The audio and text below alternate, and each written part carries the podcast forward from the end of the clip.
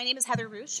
I am a life issues speaker, educator. Um, I speak with youth all over the country every, every year about issues of life and sexuality. And one of the things we're going to talk about today is how those things come together, and they actually have a lot to do with each other. Um, and it's not by accident. I believe that our most powerful earthly tools are our tongue and our testimony. Our tongue and our testimony. It's our boldness to speak forth our experiences. And then encourage somebody else by sharing them. Your tongue, your willingness to speak, and then your testimony, sharing it with somebody else to encourage them, to support them, and to help them learn and grow, right? So, the reason that I got into life issue speaking is um, actually it was it was because of some really bad mistakes and choices that I made in my life growing up. I was a lot like you guys. Grew up in a loving Christian family with wonderful parents. I went to Life Fest and um, all kinds of great Christian festivals. I went to church on Sundays. Um, and yet, in my sophomore year of college, I found myself staring down at a positive pregnancy test. 19 years old probably the same age as a lot of you out there right now. That didn't happen by accident either.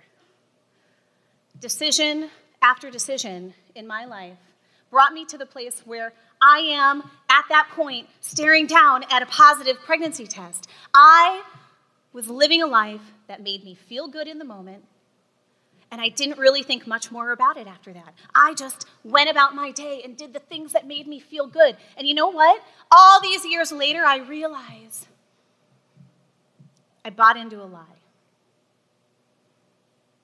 I bought into a lie that my value is found in my sexuality, in my desirability, in the affirmation that I was getting from other people. So, here's what God has shown me to encourage you with today through this presentation my body, my life, my value in Christ. I thought that sex was just something that you did as you grew up.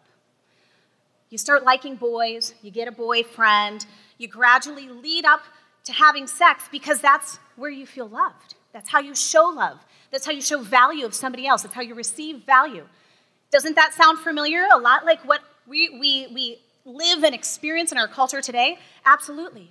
We want to feel desirable. That life is about feeling good in the moment. And that if you're not with somebody who makes you feel good, you're not valuable. So, what happens? We see it all the time. We move on to the next person, right? We find somebody else who makes us feel valuable. And when that wears off, we find somebody else who makes us feel valuable. And something that started off as a means to build community and worth in your life and camaraderie and companionship now separates you. Separates you, and that's where I ended up. All that feeling good, I ended up instead of feeling loved and honored bonded, connected, valued, I felt alone. Staring down at that pregnancy test, I was already a mom. The weight of that child's life was already in my heart. The memory of that child, that child's life, will never go away from me from that point on. That child has been created. And I was alone, and there was no one around to help me. the night before I went to the abortion clinic. I'm 19 years old. I'm laying in bed, and a verse came to mind that my mom had told me my whole life. But up until this point, I honestly don't remember ever saying that verse or, you know, all the, all the way through my high school and my college years, I never remember speaking that verse forth. But here I am laying in my bed, contemplating this huge decision feeling the most alone that I have ever felt in my life. And in my head, I hear, Trust in the Lord with all your heart. Lean not upon your own understanding. In all things, acknowledge him, and he will direct your path. harder. Trust in the Lord with all your heart. Lean not upon your limited, tiny, earthly understanding in all your ways. Not just in some ways, not just in the ways that make me feel good in the moment, but in all your ways. Trust in Him, and He will direct my path. I woke up that morning and I couldn't do it.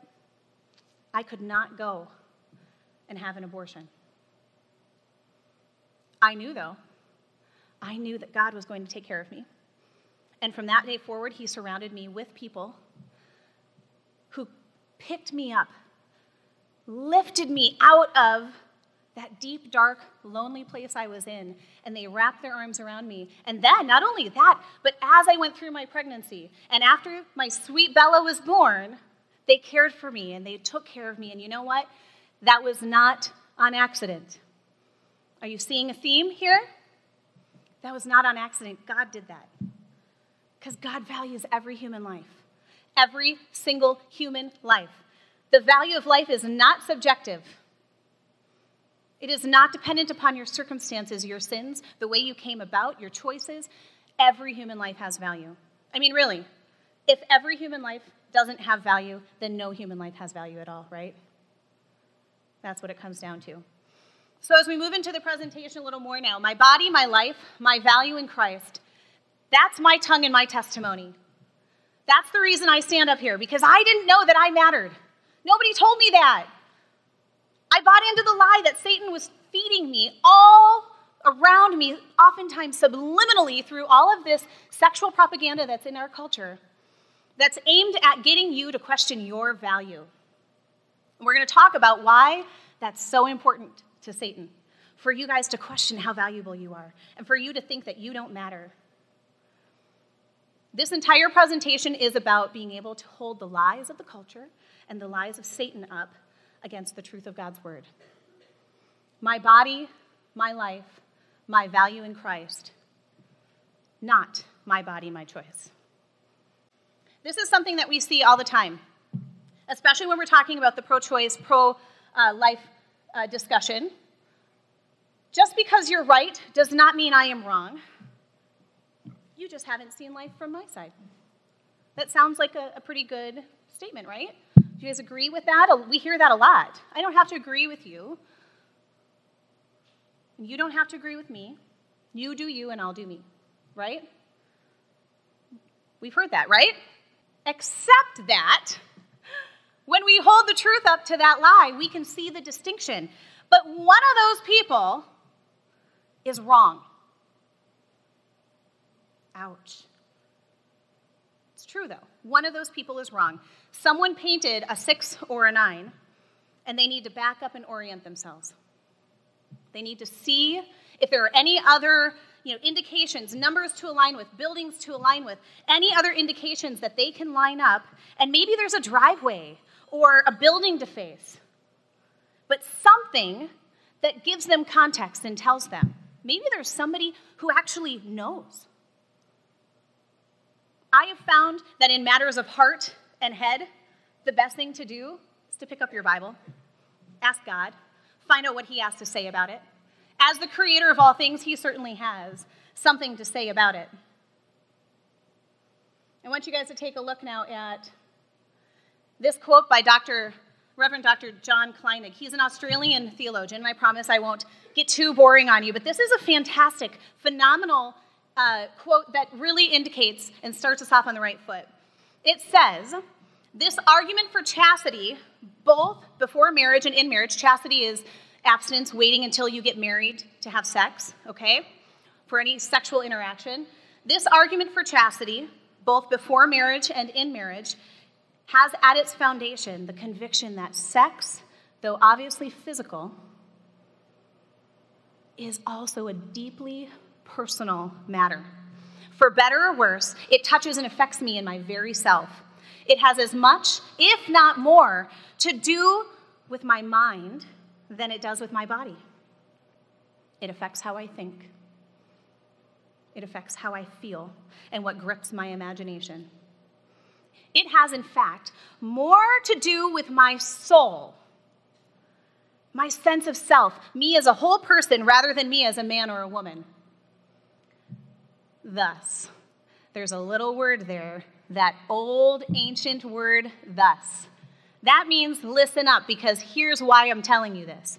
Thus, if sex is not properly personalized, it can depersonalize those who engage in it. I saw that in my life.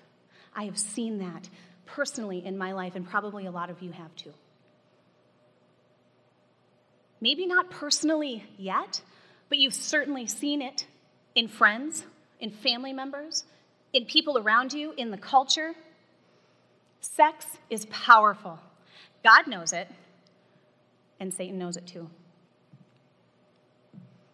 Sex has way more to do with my physical body, it's deeply spiritual. That's why Satan is so busy diminishing its power, making you think that it's not a big deal. For example, it's just sex. We hear that all the time. It's just sex. Not, in fact, something that has more to do with my soul, my sense of self, my identity as a whole person rather than my identity as a man or a woman. It's just a choice. We hear that all the time, don't we? It's just a choice, not the actual body of an entirely whole child of God, physically, mentally, spiritually, um, emotionally, and socially. Yes, that baby inside the mama's womb is socially connected in community with that mama and with God forever.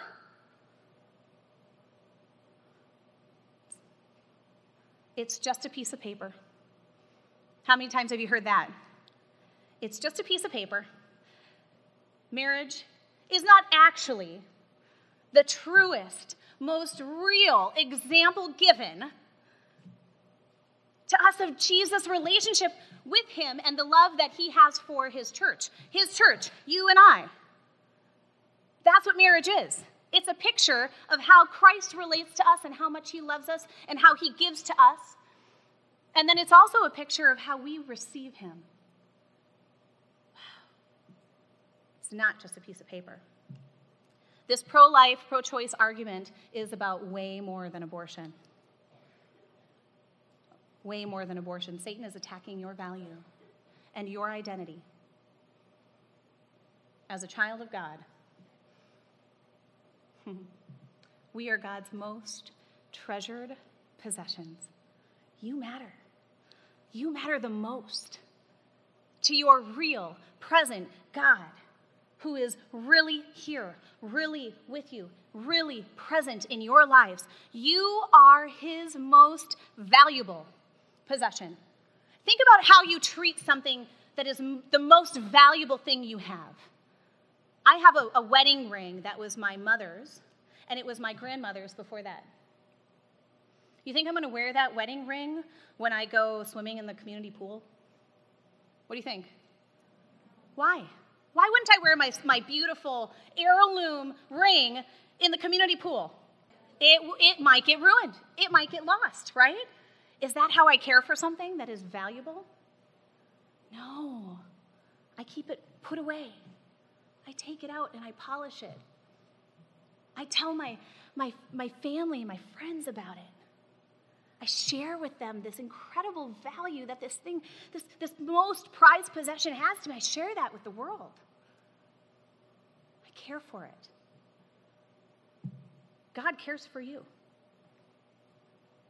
He gives you things in order to care for you. He tells you things in order to keep you safe. he knows that Satan is attacking your value and your identity. And he has a lot to say about it. I always say, you know, when you meet my family, and for some of you might know my kids and my husband, when you meet us, there's kind of a way about us. We kind of look alike, we kind of talk alike, you know, we kind of dress alike. There's things that we do that are just a lot alike, and you can tell that we belong together, right? You're probably thinking of people in your head right now that you know, like, yes, they definitely go together. We have a way about us, our family, the Rooshes. In the same way as God's children, You have a way about you because God has a way about him. You go with him. He styles you in his image. It's his style, it's our worldview, it's the way that we live our lives, it's what we look like, it's the clothing that we put on every day. Satan knows that. He wants to destroy it. If you guys can picture for me a, an, an incredible battle that's happening, and as the forces of good and evil, as we've seen in all of these like Avengers movies and all the I don't even know what they are. You guys probably know better than I do, but there's all these superhero movies. Everyone for all of time has the good guy and the bad guy, right? The villain and the hero. Okay? So picture this battle that's raging. It's happening right now as we speak. It's this spiritual battle, and it's the battle of good versus evil for the souls of the people. You and I. What does the villain always go after first? That which is most valuable to the good guy you and me. How does he do it? He uses sin to give us a bad conscience that separates us from God. And he twists and he distorts the good things of God, the good things that God's created. We often don't even recognize that it's happening. It's happening right underneath our noses, and we don't even realize it until we see the truth held up next to the lie of the culture. It's just sex. No, it's not just sex. It's just a choice. No, it is not just a choice. It's just a piece of paper. It's not just a piece of paper. Satan uses our sexuality against us to depersonalize us and devalue the way that we see ourselves and others, leading us to believe that human life and the relationships that we have here on earth are far less valuable and unique than they really are. It's just sex, it's just a choice, it's just a piece of paper. Sex without consequence, sensuality that's tempting us all the time, sexual sins, promoting of casual sex with many different people, all of these things are the result of looking for our value in our sexuality rather than in our Father, rather than in Jesus. Do you see how Satan has just dangled that carrot? He's distracting you just enough so that the truth is just a little bit off. We still feel loved for a little while, we still feel valued for a little while. That's not God's way. That's not how God intended it. God is all about constants, and Satan is all about moment by moment by moment. God looks into your future. God knows everything about you. He is all about the steady and the stable and the firm. Satan is all about the moment. It's all temptation feels good at first. That's why it's tempting. Right? Satan is slowly and deliberately conditioning each one of us to see God's fundamental building blocks okay? Our fundamental building blocks as no big deal. I'm talking about things like our church life, our family, the value of family, the value of marriage, interpersonal relationships, like hanging out and talking to somebody and looking them in the eye, okay? Community around us, the world around us. He wants to divide us more and more. And what happens when you're divided? What if we just start breaking the room apart from the inside out? One person would eventually be left, right? That's what he wants. He wants you to feel separated from the world first and then from God. Because when you are separated, you are alone, you are vulnerable, you're weak. But together, as a community, as a body of Christ, we are strong. We are strong. Unbreakable, actually. Satan's number one goal is to separate you from God. As a culture, we are consumed with sexual desire. All around us at any given time, We are surrounded by American industry that uses sex to sell their, their, their products. And this isn't intentional, um, this is intentionally done through consumerism and sexual propaganda.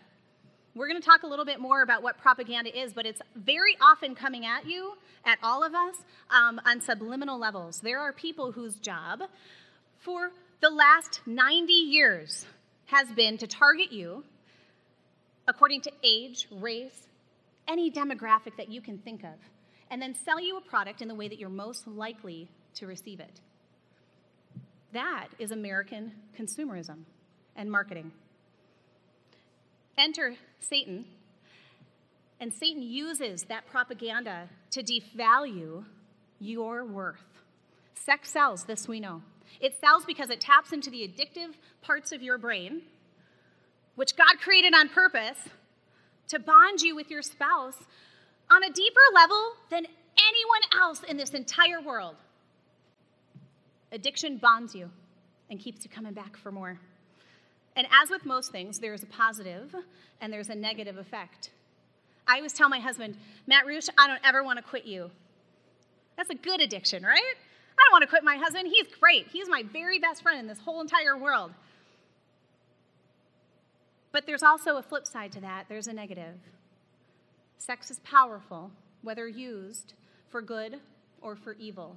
The good things of God, the things that God created for good, Satan has twisted and distorted into something that's dangerous and destructive to your value. And that's what it comes down to an addiction to desire in our country. As individuals and as a culture, we are consumed with that sexual desirability. And none of us, none of us are safe from it. And that's why it's so important for us to recognize the truth of God's word held up against the lies of the culture. That's why, you know, I always say you cannot save yourself from sexual sin. We're surrounded by it, girls. Ladies, we are surrounded by the sexual desire of our country and, and consumerism that is targeting you, and it's a very intentional push on Satan's part to draw us and separate us and make us question our value. We see it in photos all over social media, don't we? I love the philosophical ones with major cleavage, and then you have the girl, and she's got like this really deep, deep philosophical quote. It's like we're not supposed to notice all the cleavage for real? Like, am I really liking your philosophical quote or am I liking your cleavage? Am I affirming you in your body and what your body looks like? Okay, we see it all the time. And that goes for guys too. That's not just the girls. All you guys have to do is scroll through your social media and you know exactly what I'm talking about. This need to be affirmed for our sexual value, our sexual desire. It's just a little off, isn't it? It's not where you should be looking. We need to look to Christ. Find our value in Him because our value there is true value, true love, true acceptance, true worth. In Christ, we find all the things that we need in order to move through this world with success, with joy, no matter what. Instead of going back to social media or back to our friends or back to our boyfriend for a shot of approval, we go to God. And we remember our value that every human life has to Him. We also see it in the way that we approach marriage as something outdated and old fashioned. Again, when the feeling wears off, we move on for another hit of desire from someone new. Ironically, what began as a mission to find acceptance and community, dating, marriage, Satan has twisted against us to separate us from God. Satan wants us to chase our tail, looking for our value in relationship after relationship with no concern for the brokenness that comes from sexual sin. Two summers ago, our family had the opportunity to go down to Orlando, Florida. And um, we, were, we went, and while we were there, we visited the Holocaust Museum that's there. And there we listened, we watched, and we mourned over the loss of lives under the reign of German ruler Adolf Hitler. As an extension of the museum, there was an exhibit highlighting the effects of mar- marketing propaganda um, all throughout the 20th and the 21st centuries in America. And to be clear, propaganda is biased information that's designed to shape public opinion and behavior. This is a real thing. I'm not just a fanatical person up here throwing all these weird, wild ideas at you. This is for real.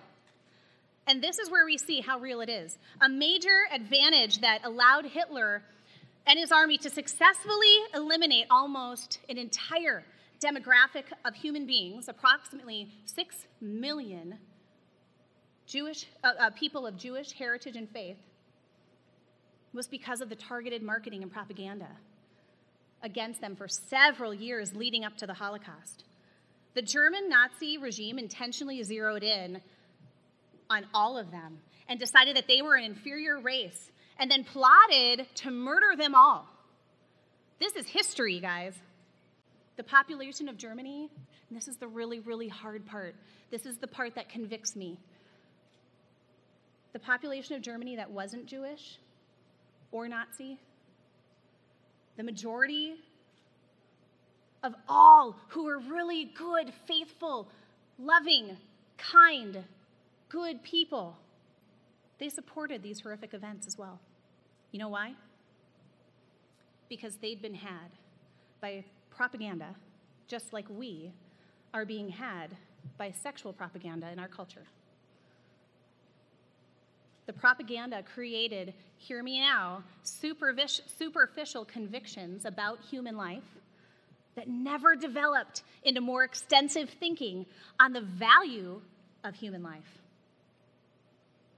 They were just hanging out in superficial land, nodding and smiling and taking everybody's word for it. And they never stopped for a minute to move on to the point and to think, really think clearly about what was it what were the intentions of the Creator?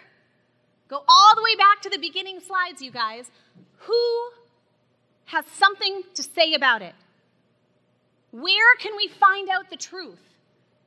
They didn't do that, they just let it happen. When I was working in crisis pregnancy centers on the front lines, coming alongside girls facing unplanned pregnancies, contemplating abortion, the number one thing that they said to me over and over and over nobody told me that I mattered. Nobody told me that God actually like has something to say about this. Nobody told me that he intended sex and marriage to, to be a certain way. Nobody told me what he thought about it. Nobody told me that he created every human life and that every human life has value. Modern propaganda draws upon techniques and strategies used in advertising, public relations, communications, and mass psychology. It simplifies complicated issues or ideology for popular consumption. It's always biased and is geared to achieving a particular end.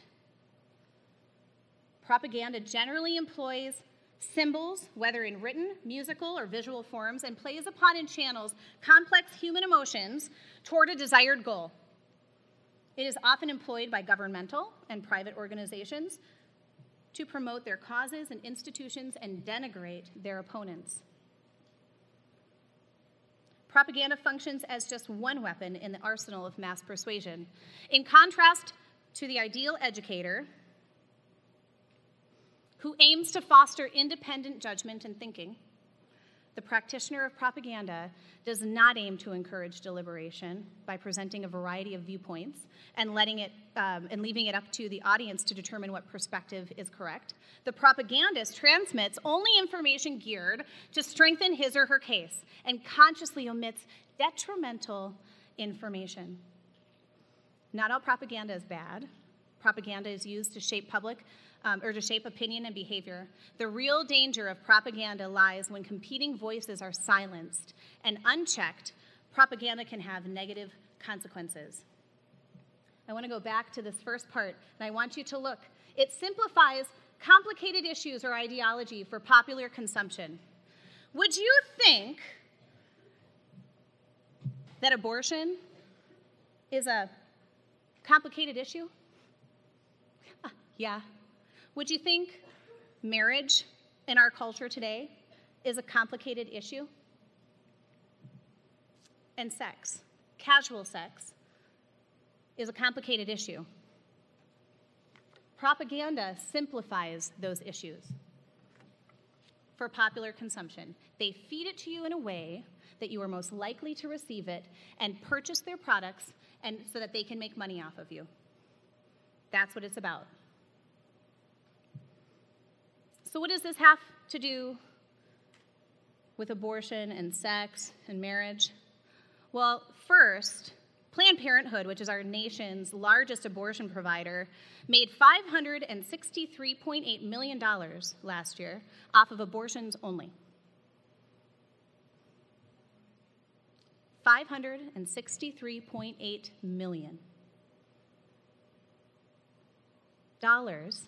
from American consumers off of abortion only. 96% of their services were abortions, and that information comes from the Guttmacher report, which is their annual report that they release. They, you can find all of their information online, all of their demographics online, and you can look in their Guttmacher report and you can find out exactly what their numbers are. It's all tied together. That's what you need to know, ladies. It is all tied together, and it's a very intentional push by the culture to sell you something and by Satan to take away your value and separate you from God. It's all tied together casual sex, abortion, and the devaluing of marriage. And I won't just say abortion, it's the defacing of human life. That takes a lot of different forms but he is trying to get us to see it as something casual, something that's no big deal. And the more we see it that way, the more that we buy into it. And then the more that we're impacted by it. And it kind of eats away at us from the inside out until we're wondering, why am I so stressed? Why am I so hurt? Why can't I get out of this hole? What's going on with my life? It's slipping away.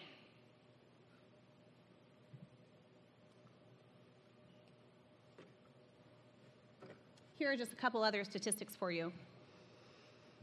Unmarried women account for 86% of all abortions in America.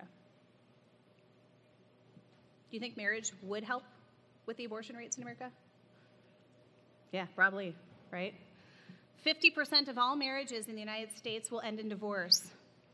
Infidelity is the number one reason given. Number two is a lack of communication, that interpersonal connection, that community with others. We're in the midst of a sexually transmitted epidemic, sexually transmitted infection epidemic, as declared by the, the CDC, the Center for D- Disease Control in the United States. We are in an epidemic of sexually transmitted infections. One in two sexually active people in the, in the United States will contract an STI, sexually transmitted infection, by the age of 25. Hmm. Marriage was the first institution put forth by God. It's just a piece of paper? It's not just a piece of paper. Satan uses casual sex, the defacing of human life, and the defacing of every one of his children to deface the bride of Christ. So I want to look with you guys quickly here at Ephesians 5 22 32. Here's where marriage comes into it, okay? Marriage is a picture of Christ's relationship with his church. The most beloved children of God, that's you and me, okay? In holy marriage, God gives us the best visual example of how his son loved us so much that he gave himself up for us. And then we see in Ephesians, it says, Wives, submit to your husbands as to the Lord, for the husband is the head of his wife, even as Christ is the head of the church, his body, and is himself its Savior.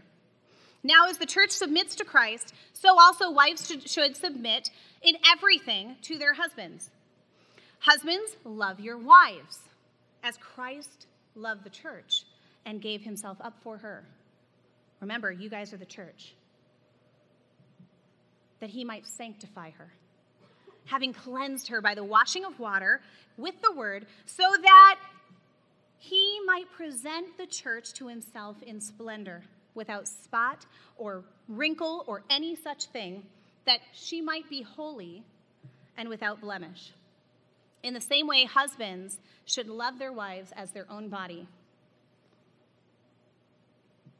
Therefore, a man shall leave his father and mother and hold fast to his wife, and the two shall become one flesh. This mystery is profound. Paul is saying, This is crazy awesome.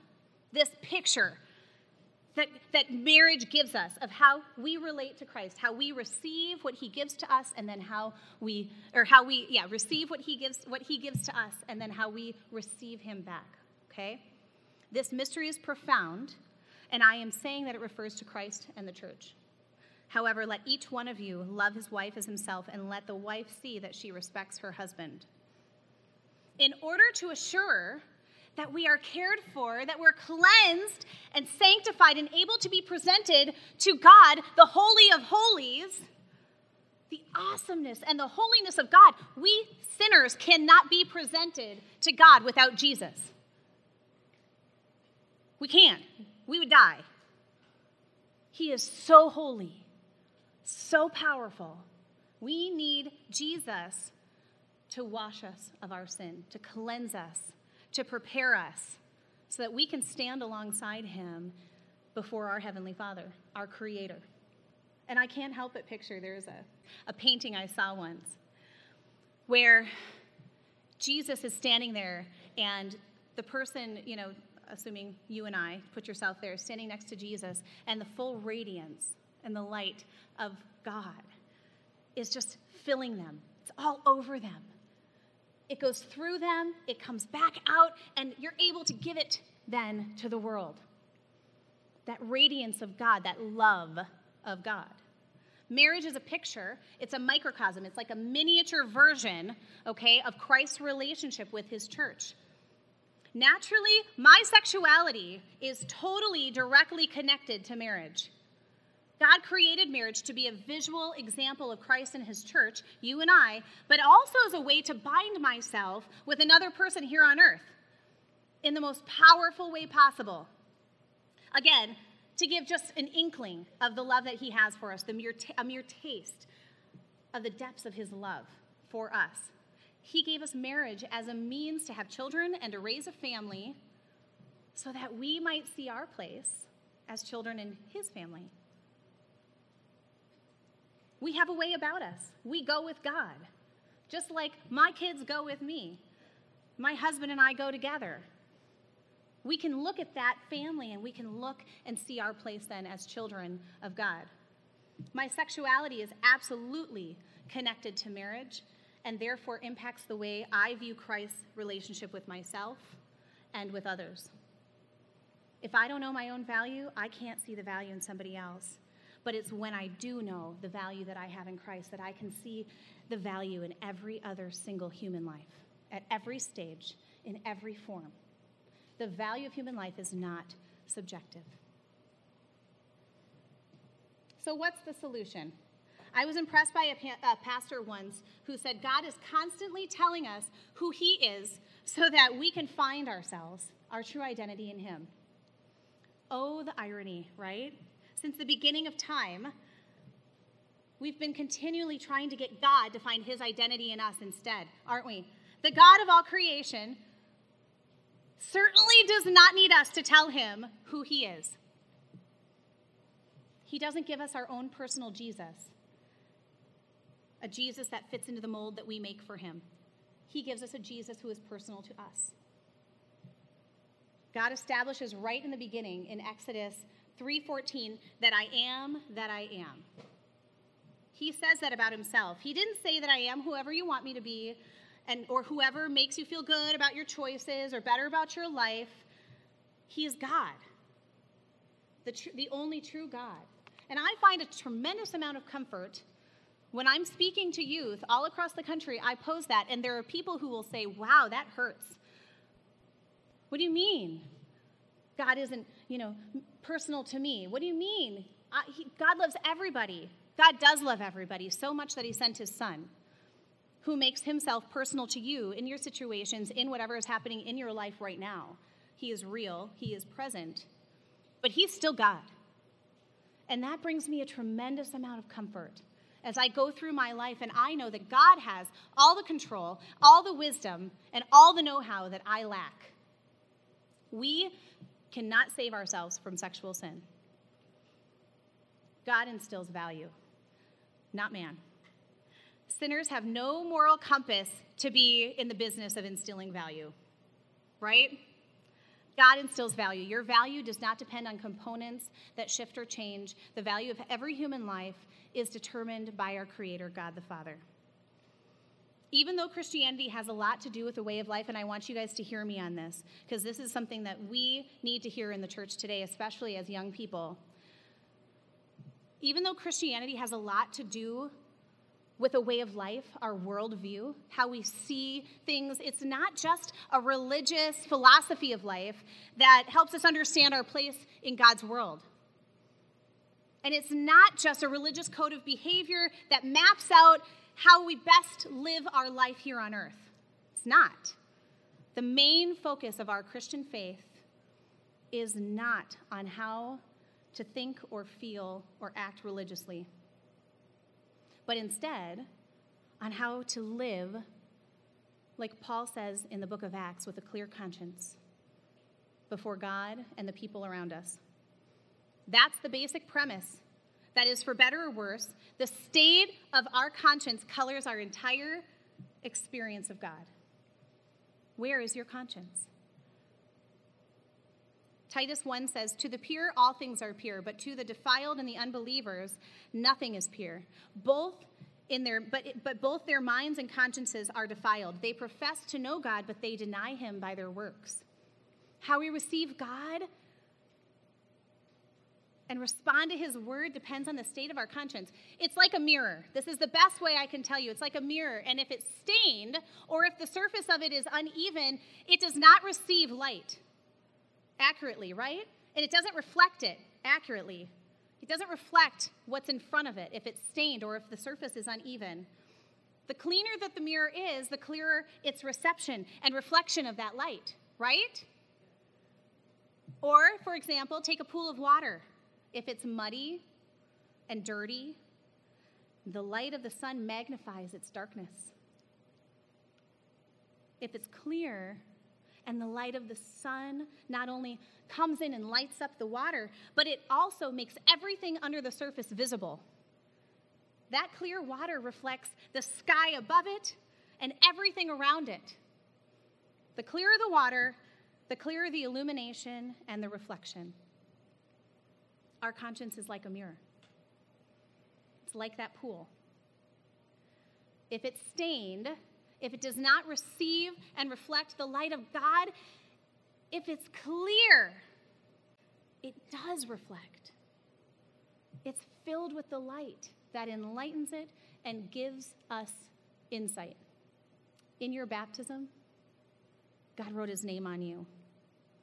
In the same way that before the school year every year, I would go to the store and I'd buy all my school supplies and I'd write my name on them because I wanted everybody to know that they were mine and I didn't want anybody to take them.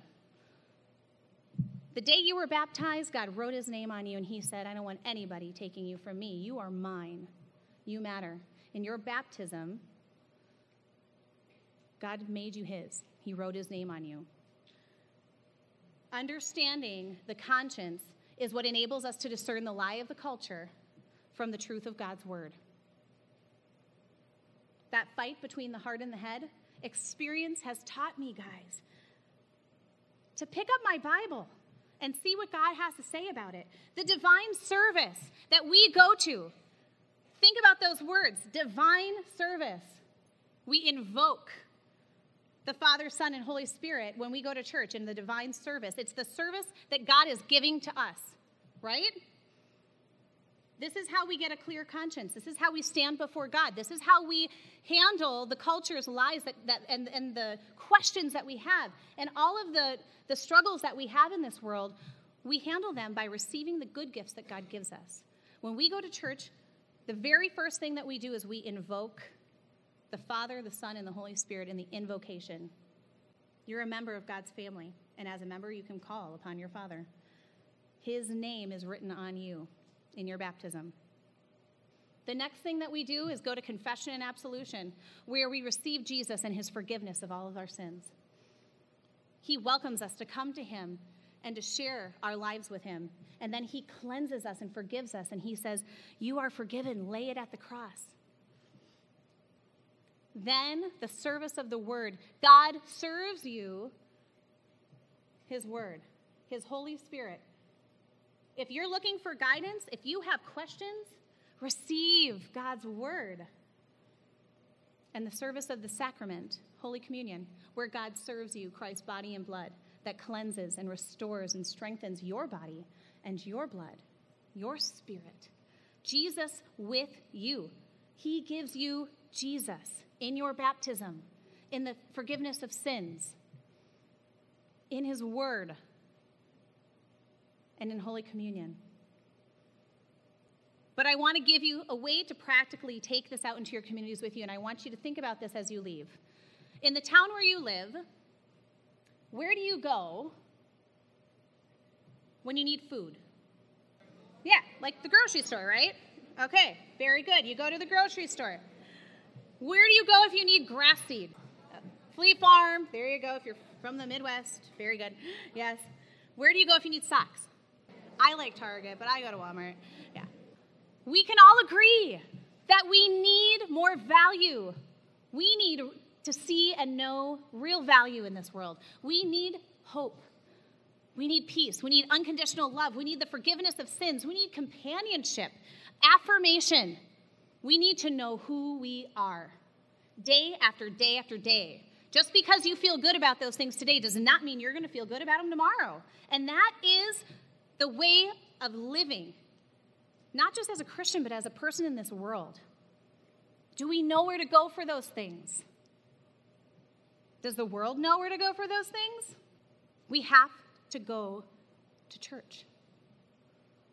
The church has what the world needs. The church has what you need. That's not old fashioned, that's not outdated. At church, you receive Jesus. That's what you get. And Jesus is all you need. If you're struggling with a, with a bad conscience, you need Jesus in the confession and absolution of your sins. If you're struggling with not knowing what to do and you have a question about your life, man, you need Jesus in His Word, in His Holy Spirit given to you to guide you and direct you. If you feel weak and alone, you need Jesus. If you feel like you don't have value in this world, you need Jesus given to you in His body and his blood, Holy Communion. Go to church. Receive the good gifts of God. Receive Jesus. God does not need anything that you have to give him. You need what God has to give you to get through this world, to face the struggles of sexual propaganda and the, the attacks of Satan on your life. Your life, the most treasured, treasured possession of God if you're the sort of person who is receiving those gifts of God over and over again, receiving Jesus over and over and over, what will come of it? Fruit, the fruit of the Spirit love, joy, peace, patience, kindness, gentleness, goodness, self control. The good things of God come from receiving Jesus over and over and over. You matter. You have tremendous value in this world, and every human life matters just as much as you do. God be with you all, and don't you ever question for a moment your value in Christ as daughters of the King.